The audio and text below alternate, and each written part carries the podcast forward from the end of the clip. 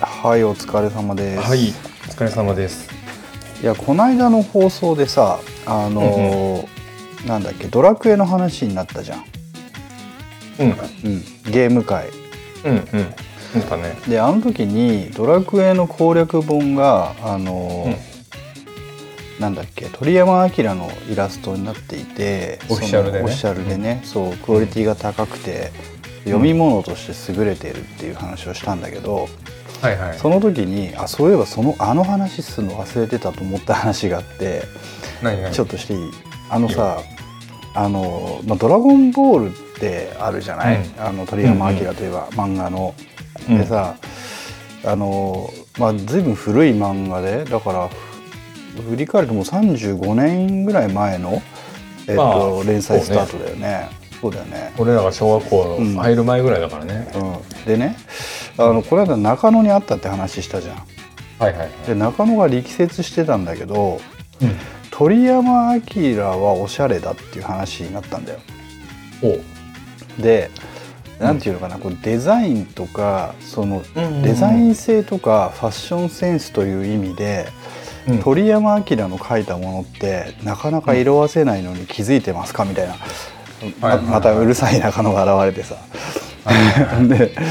あのあなるほどなと思ったんだよな。でさ、よくその昔描かれた割と今でも通じるデザインっていろいろあるじゃん。うんううんうん。ん例えば、えー、と SF 漫画の金字塔だけど、うんあのアキラってあるじゃん。うん。ねでアキラにおいて描かれる金田のバイクってこれ今でもか,、はいはいかっこいいなと思うじうん。ゃん。うん、そんなノリでさあの鳥山明が当時描いていたファッションとか、はいはあいのはい。もろもろのデザインってこう現代においても全く色あせなくないですかみたいな。例えばああ、確かにね。例えばブルマのファッションって基本的に今でも通じると思いませんみたいな、ああ。はなるほどと思ったの。いはいうんでさあの例えば「ドラゴンボール」のアニメってエンディングでさはい。うんうん。 「あのロマンティックあげるよ」っていうさ、はいはいあのは。有名ない名作だね。うん名曲だ名ね。曲だよねあのやべえ宿題やんなきゃって俺たちがなるさ、 あの名あの曲だけどうあの曲中にさブルマがバイクに乗ってんだよん。乗ってるね。確かうん乗ってるよね、ちょっと斜めってさ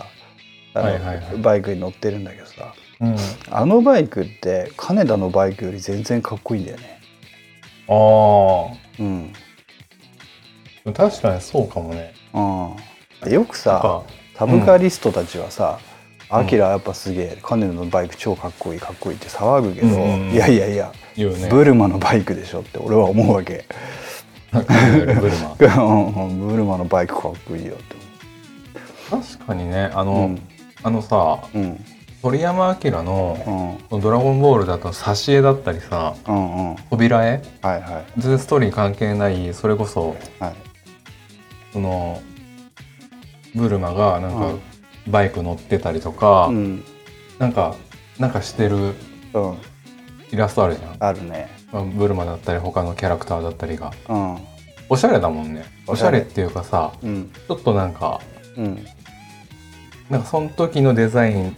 でもなうんないんだけど今でも全然通用するし、そうだね構図としてもそうだねうん確かにね本人がおっしゃるかどうか俺は分かんないけど、あの確かにそういうなんだろうねうんあのちょっとこじゃれた感っていうかうんストーリーとは関係ないところでそれを出すっていうのもちょっとおしゃれだしうんあるかもね。あるよね最近アップルウォッチ買ったんだけどあのアップルウォッチのデザインとかもさ、どことなくこうなんかドラゴンレーダーを彷彿させるような気がするはよいね。はいはいああれをねあー見たら「ドラゴンボール」の位置が分あかる そうそうそうそう機能もあるんじゃないかそうそう機能性という意味でもさ、ううんんドラゴンレーダーだなと思って、まあねあのこれ豆だけど、うん、と鳥山明はまあイラストレーター漫画家の前にイラストレーターあそうなんとだかもやってたんだけどあーその前にうん、もう秒で辞めてるんだけどあの人デザイン事務所出身だから、あそうなの、えー、そう知デらなザかイっンたそうデザイン事務所に社会人で入って「あうん俺社会人無理」って言ってそこ辞めて っていう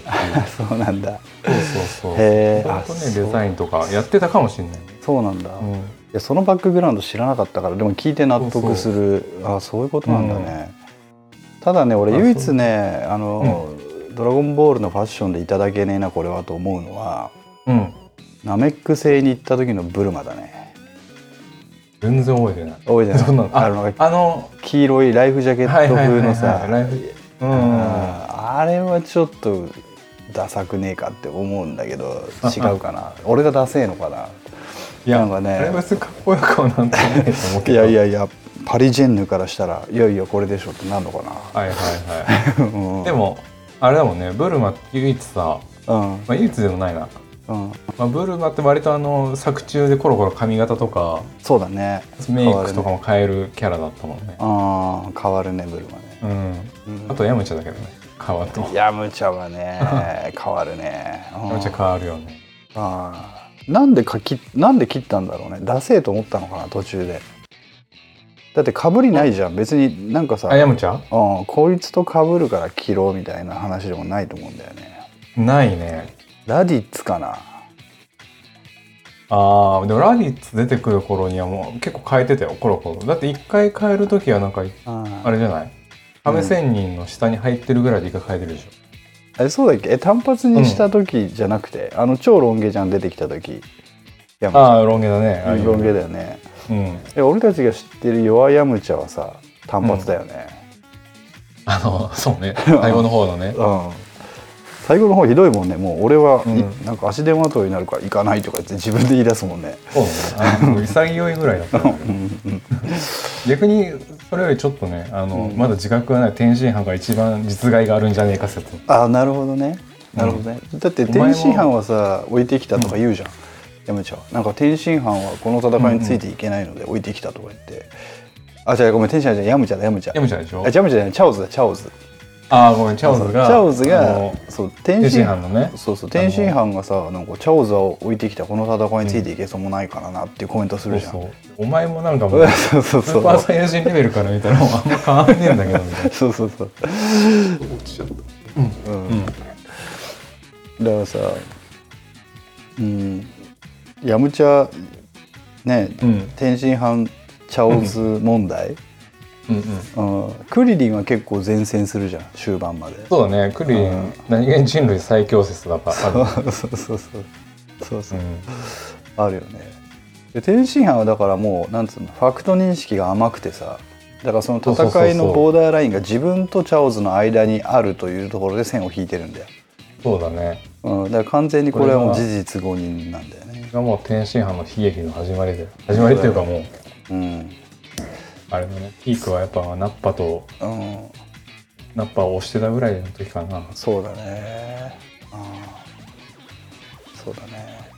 なナッパ戦の時に若干天津飯優勢になりかけるもん、ね。一瞬ね一瞬なりかけるよねうん。でもちょっと本気出したナッパには全然 そうそうそう本当に一瞬だったもんね。あーなるほどね。やっぱヤムチャ うん。ヤムチャってさヤムチャのスピンオフのドラマドラマじゃ漫画あるの知ってるあのこれてあのプレイマーケラが書いてるわけじゃなくて同人で。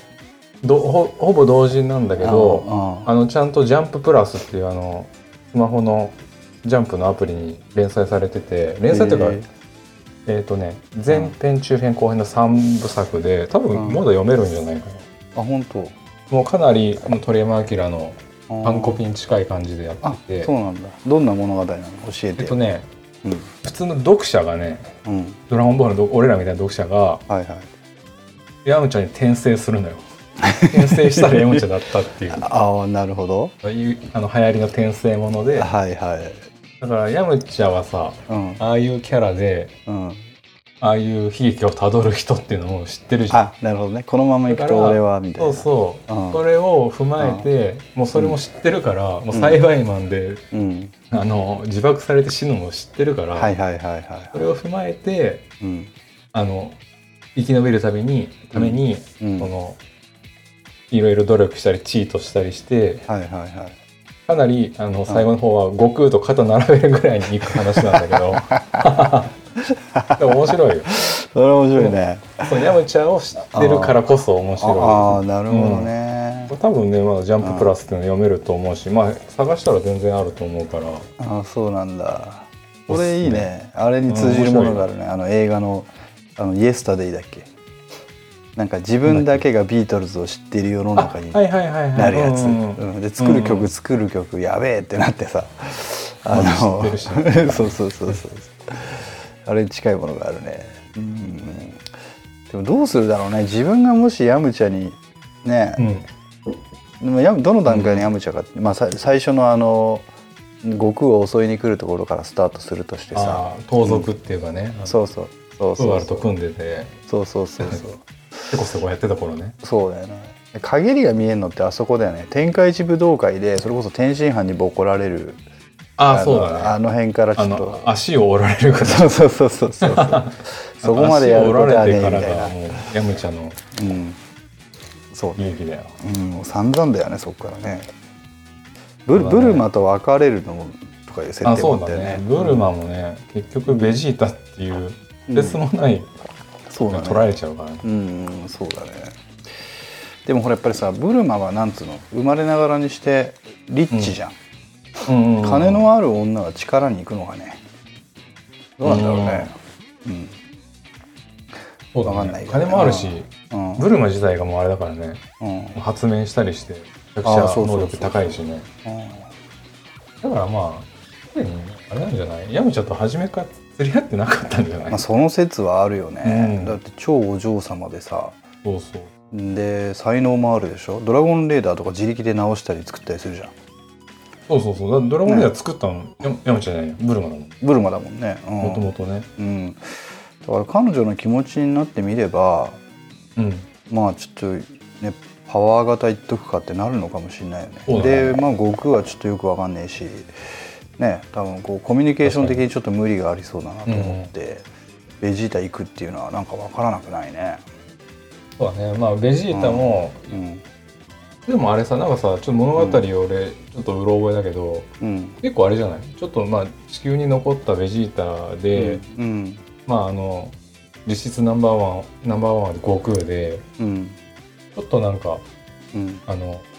なんだ影がある感じにあ惹かれたみたいあの匂いがね描写なかったよねあ描写あったあよっねたあったかもしれないあったかもしうれない。ん、なんかそういうところでなんかちょっと、うんうんなんかベジータ惹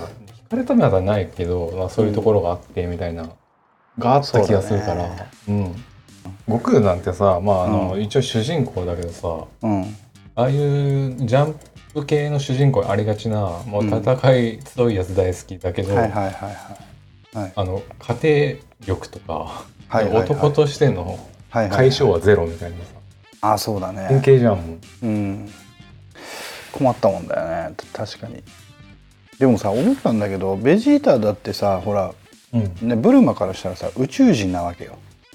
そうね、だからその結婚に関して結構なハードルはあっただろうと思うんだけどうんうん、でもよくよく考えたら「ドラゴンボール」の世界観って、うんうんなんていうのもう若干さ「スター・ウォーズ」チックじゃん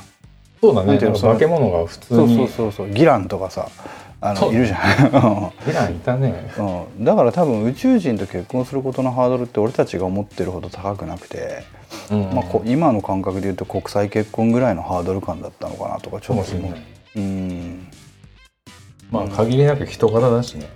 そうそうそうそうそうそうそう強いにしろそうそうそうそうだから意外とピッコロも選択肢に入ってた可能性はあると思あ、まあピッコロもあれだもんね、うなんん、だ言ってあのなりだけどう、うん、男前キャラだもんねそうだよだから父親力は一番高いと思うよあ高いそのまあご飯とかうんねねそうそうそうご飯を育てかばい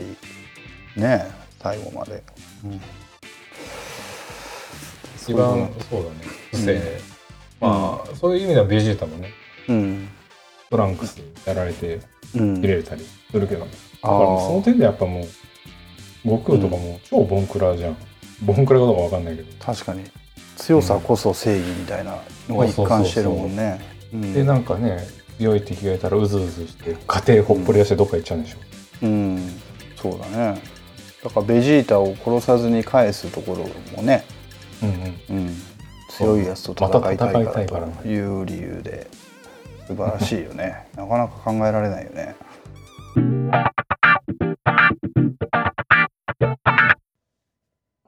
もあれだけどさ、話ガラッとガラッと変わるけど今ああ連休1日目で取ってるけああど初日だね、うん、どうどう連休うっんて変わらず、俺一日家で過ごしたよ今日。そうだよねうん、午前中はねギターの早弾きの練習を して、留学生にそうそう午後は部屋を片付けたりなんだりしてて、うん、山君どっか行ったのいや俺はねちょっと飯食いまあ名古屋ってさあの、まあ一応そういうのうなんんだっけまん延防止うんなってるけどうんあまあ去年のあの緊急事態宣言より全然緩いしうんうんやっぱりどっかでまうんうんあねああいうふうに出てるけど結局お前らお願いばっかで何もやってくんねえじゃんっていういや本感当だじよでさ、うんうんだったら自分の身は自分で考えて守りますっていうような人まあもちろんね密とかは避けてるけど、うんうんご飯とかは普通にうん食べに行く感じかなうんでも9時まででしょそう9時までうん9時までかはいうん今日はちょっとねお昼にうんなんかちょっとあのね美味しい天丼天丼じゃないやかき揚げ丼かかき揚げ丼がね、名古屋にあってうん名古屋から、あうちまで30分ぐらいで行けるからさ、うんうんうんうどんっちでえしたそうい免疫の近くにあるのえっとねちょっと違う、あの名古屋ドームの方ねだからちょっとああーな離れてるでもほど車で行ったからそっかうんうん教えてよ今度ああいいよいいよ全然、ねうんどこ行ってうんまあ、あとちょっと軽くお茶とかしても帰ってきてあとはうん家でダラダラしてたんだけなるどどあのね、うん最近ねあの、ある漫画にハマってうん俺ツイッターでも書いたかもしれないけどうん「これ大奥」って漫画が最近ね、最近終わったのよ、全19巻で19巻が最近出てうん至るとこから面白い面白いって話を聞いてさはいこれ少女漫画なんだけどああそうのなんジだャンルで言うとあジャンルのうんとかね、吉永文っていううんうん作者なんだけど、まあ、どっちかというと少女漫画系に多く連載してて、うんえっとね一応少年誌とか青年誌でいうと「モーニング」にうん「昨日何食べた?」っていうゲイのカップルの話を載せてで絵とか見たらこういうあこの人かと思うかもしれないけど、だから割とねその、まあ、ゲイだったり、うんそういうトランスジェンダーだったりのことをテーマに上げつつ、まあ、日常を描いてどっちかっていうと料理、昨日何食べたっていう名前だから、ちょっと料理とかにフューチャーしてうんいろんなじ事柄を描いていくみたいな感じなんだけど。うんだからまあその人が書く大奥ってあの、うんもちろん江戸時代のねあの徳川幕府のうん側近だったり、うん将軍さんのこう性質だったりをこう囲ってるうんで部屋、まあ、その部屋っていうかまあその場所のテーマにした時代劇だったりもテレビドラマもあるんだけど、うんその吉永文のうん大奥って話は、うんえっとね、まずそもそもが、うんえっとね、江戸時代のその家光ぐらいの時にうん赤面包装っていう赤く顔がは膨れ上がって、うんまあ、し大体男が死んじゃう若い男が8割死んじゃうっていう伝染病が流行るとこから始まるのえっとごめんそれはフィクショうンんだよフィねクションはフィクションフあィあクションなんだけどフはいはいィクションなんだけど結構史実うんを元になってってうんうんそれでそういう伝染病が流行った流行って男が女の4分の15分の1ぐらいになっちゃうってとこからスタートするのなるほどなるほどってなると、うん男と女の役割の構造がひっくり返るの。その通りだねうん、で、もちろんその将軍とかもバッタバッタ死んでいくからそうんの家光ぐらいからうん将軍だったり、まあ、所要あのさ有名なその歴史上の人物だったりうんがね女として描かれてはは始まるの。ああなるほどねそう女将軍だそう女将軍、でその大奥で囲われてるのは逆に美男子みたいなああなるほどねそうそうそういう世界で始まるから。はいはいはいはなんだろうな、まあ、その設定まあなんだろいうん SF ファンタジーっていうか SF としても面白いしうん歴史としてちゃんとそうの史実をある程度踏んで、まあその性別を変えてるっていうのもあるんだうんけうど、んうんうんその変えることによってうんなんかいろんなことが見えてきたりとかはいはいはい例えば本当男が、うん男は何だろうただうん女にこう種を植えるだけの種馬としての価値がないであろうみたいなセリフとかあるんだけどはいはいはいそれってそ逆にさ女の人って逆のこと全く逆のこと言われてただまでで、うんうんまあ、当時今もね、うんそういうことを言う人もいるけどさ、うんうんうんなんかそういうのをあえてこううん逆の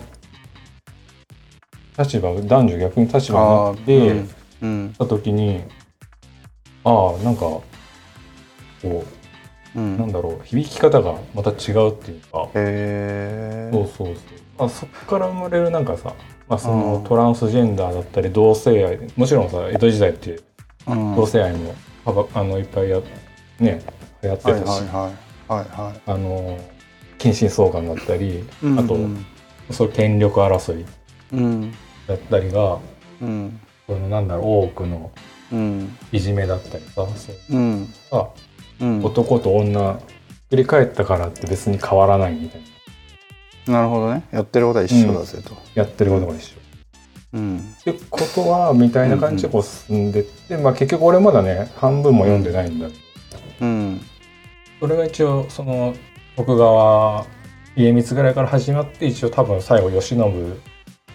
江戸幕府が終わるまでは多分あるんじゃないかなっていう感じでうんそうそのねなるほどまあ、めちゃくちゃ面白いからこれえね、ー見てみよこうぜひ山君が言うなら絶対面白いだうろ面白いな、ううんん、ああのいい作品のなんだろう、うん共通点としてというか、うんうん、俺がよく考えてることはうん当然の前提をひっくり返しちゃうっていうことはいはいなんだよ。で例えばさ、あのガンダムあんじゃん。うんうんでガンダムって果てしない未来の話で、うんまあうんひ人が宇宙に進むことが普通になってる時代の話なんだけど、うんだけどそれだけじゃダメでそれだけじゃただの SF なんていうのかなただの未来、未来の絵なんだけどあそこでああいうロボットアニメにするために絶対必要なことっていうのはうんあのレーダーが効かない世界にする必要があるんだよ。はいはいはいはいはいそこではあのまあ、ガガンダムの世界ではミノフスキー粒子ってものが開発されていて、うんあったねだからあの遠距離からミサイルドカーンとぶっ放して終わりっていうことじゃないよっていうことにするわ けちゃんとねそれが防御されるそうそうそうそう聞かない世界がそうそうそう、ある設定がねうんだからロボット同士がチャンバラやるなんていう非現実的な世界が描かれるのは、その今ある当然の今今だったら普通のことがいやはいはいそうじゃないんだっていう方向に一回持っていくことによって成立する世界観だから、なるほどねうん、だからまあそれも一つの例だしなんだろううん多分、そういうの上げてったらキリがないと思うんだけどその当然の前提がひっくり返るうんだけでこんなにも面白くなるかと。だけどそこで描かれる世界って結局ガンダムの世界観ってさ、あの戦争、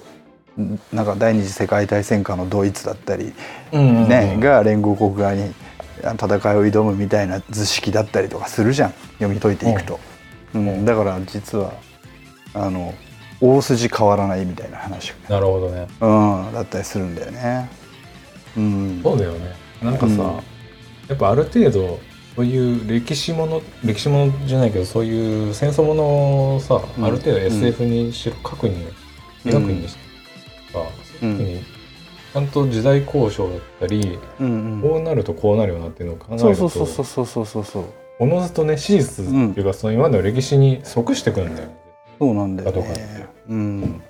でそういうの結構好きでささっき言ったそのうん例えば男女がひっくり返ったらとかさなんだろう、レーダーがなくなったらどうなるかとかっていうんううん想像をどんどん膨らましていくと、うんなんか意外と壁にぶち当たることも結構あってはいはいはい。まあ例えば俺が大学生の頃から言ってるうんそのどこでもドアが開発されたとして、うん世の中に出ることはないだろう理論っていうのがあってうんうさ、んはいはでさ例えばじゃあどこでもドアがもし開発されちゃったとしてさ、い。うんなあの潰れる会社をさこう書き連ねていくわけ。るほど。まずね。うん、でさまずみんな書き始めるのはさあの、トヨタ自動車とかさうんあの、はい移動に使われる。移動関係ね。で、うんあの次あの航空会社とか、うん海運会社とかさうんいろんなもの消えると思うんだけど、うんあのこれすよりリアルに想像していくと実は今うん実在する会社のほぼ全てがなくなることに気づくんだよ。で例えば、うん例えば携帯電話とかいらなくない い言って話はいいんだからさ、確かにねうんでささらに言うとさ銀行とかもいらなくなるんだよ。そのじゃああうんじゃあ送金するねっていう行為が、うんもう現金持っていけばいいわけだからさそうだねその要は決そう済ね資金決済とかさそういう機能っていらなくなる、うん、銀行に別にお金をねそうそうそう借そうりる必要もなくなるからそうそうそうだからそうするとほぼ全ての会社ってなくてよくなっちゃってでなるほこどでこんなやばいものはもう隠匿するしかなくなるんだようん多分現代においては、うん、こんそなうなんだよこんな危ないものを世の中に出しちゃいけないっていう判断になるはずだと。うんでも単純にあれだもんねうん、セキュリティとしてもそうそうそうざそうるそうざるになっちゃうそようねそうそうそうそう犯罪的に見てもねそうそうそうそうそうなんだよだからすげえのはさだから iPhone だよ、だから iPhone が出た時はさうん どれだけの業界が潰れるかってさみんな想像つかなかったんだよ、なるほどうん、例えば今さカーナビとかさうんなんだ、えっと CD とか本とか全く売れなくなっちゃってるじゃん、ねそうだよねまあ、だから出た時にこれはいいってみんな思ったけどいやいやおう前ん死ぬぜってことに誰も気づかなかったぐら、ないるほどその突き抜けたイノベーションだったんだよねうんうんそこがすごいと思うやっぱりうん、うん、なんかあれだよねあのさっきどこでもドアの話う出んたけど、うんドラえもんで実は iPhone っぽいの言われてたなんてああ名前かちょっと忘れちゃったけど、うんうんドラえもんが出してこれはカメラにも電話にもうんうん音楽再生機なんだその時レコードプレイヤーかなああにもなる箱だよみたいなのがあって、えー、うんでなんかそんなすごいものがうんあるのみうんたいな、いうんや今あるなこれはネットでねちょっとバズってあなーんてそうやつだっけなうんそれいくとあれだよねあの手塚治虫は火の鳥の中で携帯電話を描いてるからねああっていうよねうんうんうんそうなんだよだからやっぱね天才には見えるんだよ理見え屈る理屈を度外視した未来の姿がうん、そうだよねうん、そんな気がする、うん、なぜ自分はそうなれなかったのかと残念だ な うんうんそういうのいっぱいありそうだね、なんかもう、うん昔はなんかそういう夢物語で語られてたけどああ今もう普通にありますけどみたいな、まあ、いっぱいあるかそ,、そうだねそうだねでもあのハードソフト論争みたいなのもさううん、うん、昔あってだからこの間のそのファミコン会じゃないけどゲームゲームの話した時の会じゃないけど、うん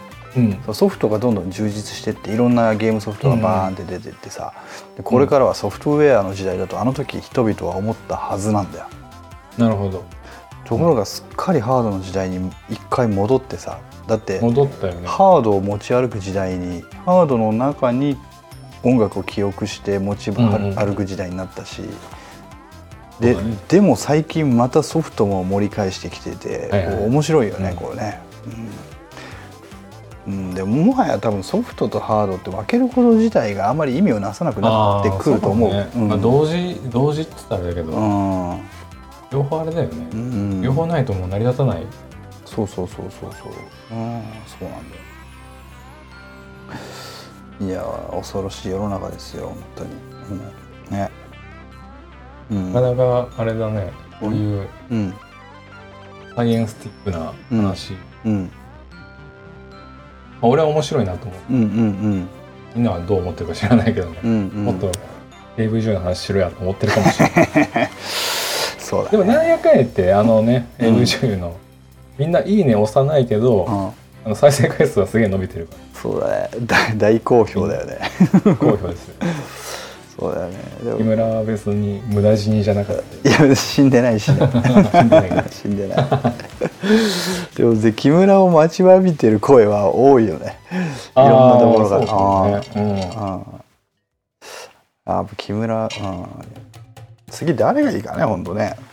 そうだろうね、うん、誰でもねいいんだけどねやってくれるんだったら中尾とか狙ってんだけどあ全然いいんじゃない中野じゃなくて中尾中尾さんあのああいつはなんかこっそり毎回あの全部聞いてるらしいからさ まあありがたいけどねそうそうありがたいけどさ、あのうんちょっと表出ろやとなるほど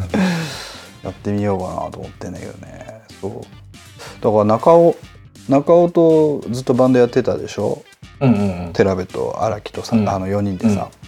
行くんねイクーンねそうんう、うん、でイクーンはイクーンはでもねあれなんだようん毎回ライブのたびに名前が変わるんだよあなるほどこあのクイーンのコピーの時は行くんそうなるほどその前はねクイーンのコピーもやったんだけどユニコーンのコピーもやったので、うんその時のバンド名がねあのねバンドやろうぜバンドやろうぜっていう雑誌昔あったよなって話あにとなバってンヤロねバンヤロねでバンヤヤロンのキーフかねそうそうそうそのヤンキーフカの下りから取ってきて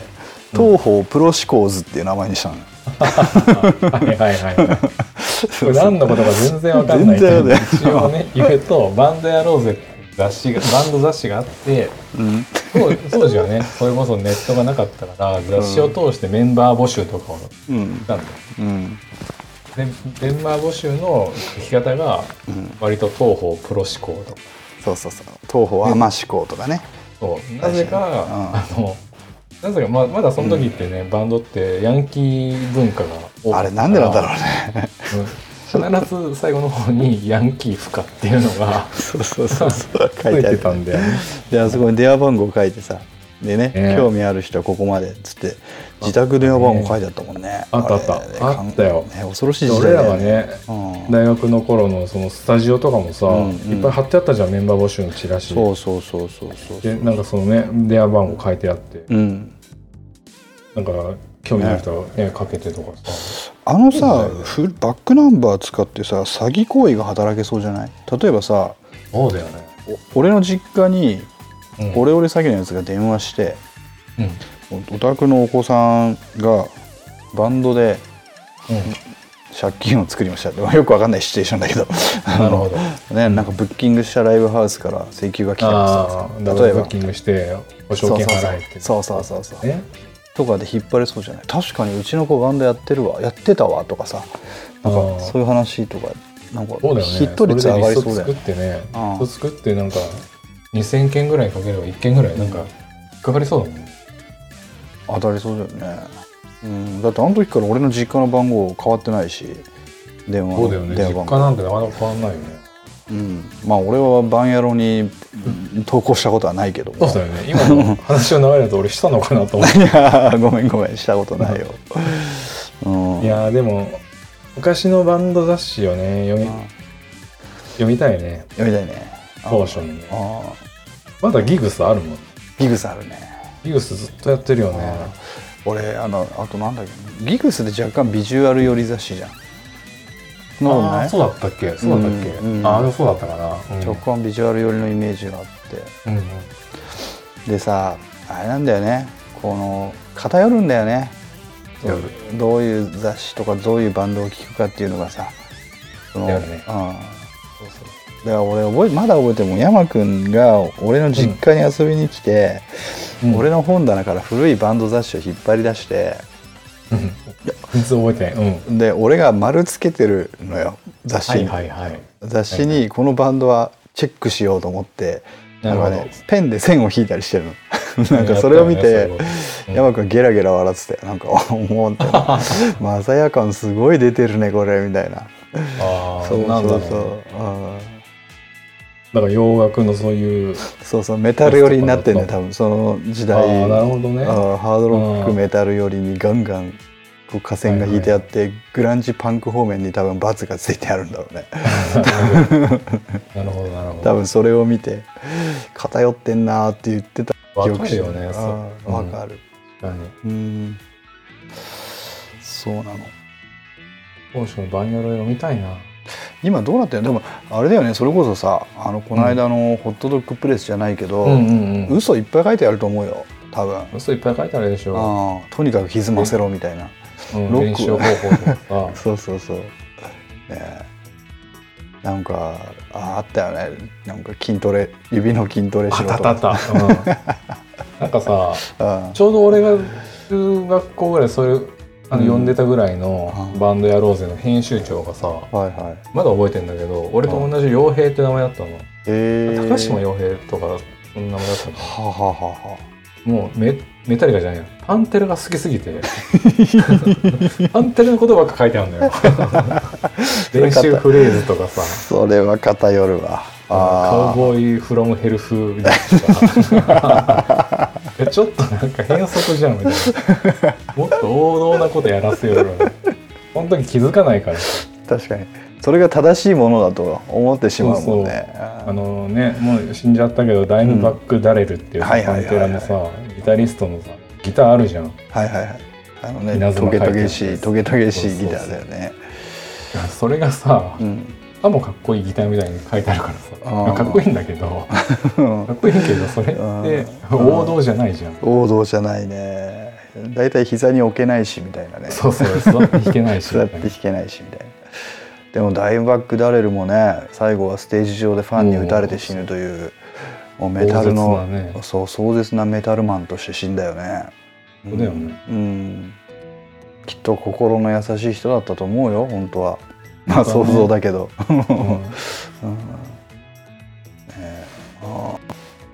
なんかあれだねダイムバックダレル追悼みたいな話でね、時間が来つつあるよ ねこれそうだね。一回じゃあこのフリートーク はあのパンテラはすごかったって話パンテラすごかったいいかな。あうーいんいでかも本当すごかったんだ けど久しぶりにあれしようかあのパンテラの何かを、あそうだあねのプレイリストに入れとこうか、あそうだねパンテラ入うれとんこパンテラぜひ聞いてください、うあそうだあれ覚えてるあのポピケンの卒業 CD でさ、うん俺が1年生の時の4年生が最後にあだから卒業記念で CD 配ってたんだよね、うんうんうん CD 配ってで1人1曲入れていいと卒業生入れが。たうん入れた入れたね、そうでさまだ覚えてるよあれさみんなそれほんとさ個性豊かな代だったよねあの、ようんうんえー陽一さんたちの代はさ、うんうん全員が本当に自分がこれが好きだっていう曲を入れるんだけど、健三さんがさパンテラだったんだよね、 パンテラだってケンジさんさうんパンテラしか俺見たことないもん。パンテパンテラやってるとこしかとこしか。うんえでもオジーやってたよなんあ、かオジだ。俺だよ、オジ。ベあースオジーあそうか山くんだっけそうそう。ああでオジとそパンテラだからもう、あれだよね。なんだろう、うんうんう。料理で言うんだったら、もう、カレーしか食わないみたいな。うん、しかも辛いのしか食わないみたいな。ああ弁当にいつも唐揚げ入ってますみたいなそんな感じかなもう、そう。でもあ健とあれね三さんも、ほら、うん名前が健三っていうのがかっこいいよね、そう。剣だもんね。剣、あの、うん、ソードの剣ソードのに、剣蔵だからね。そうだねこれ以上メタルが似合う人いなルックスもそれこそもう丸メタルでっい、うんてことはロン毛かと思いきやもう丸坊主で丸坊主、毛でうん、海老蔵みたいだったもんねあそうそううんねかっこよかったもん、ね、男前でううんん、男前ピリでッとしてねてそうそうそうただうん、黙ってたら超怖えみたいなそうそうそうそうそうすげえジェントルマンなんだけどそうすっげえすっげえ優しくてめちゃくちゃいい人なのに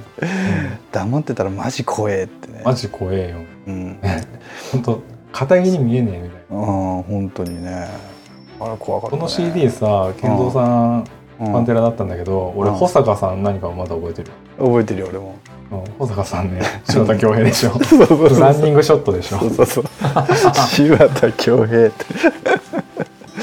確かにあの時のさ曲って結構スラップってもうベースの、ね、そうそうそうそうテクニックがねうん結構バインバイン言ってて面そうな白いんんだだけよ、どうん、しかもあれ変拍子なんだよ、A メロが、そうそうそうそう、うんそういうのをね、まあ、だからベーシストが選ぶだね、うん理由はわかるし、別にふざけてるわけ、まあ、半分ふざけてるかもしれないけど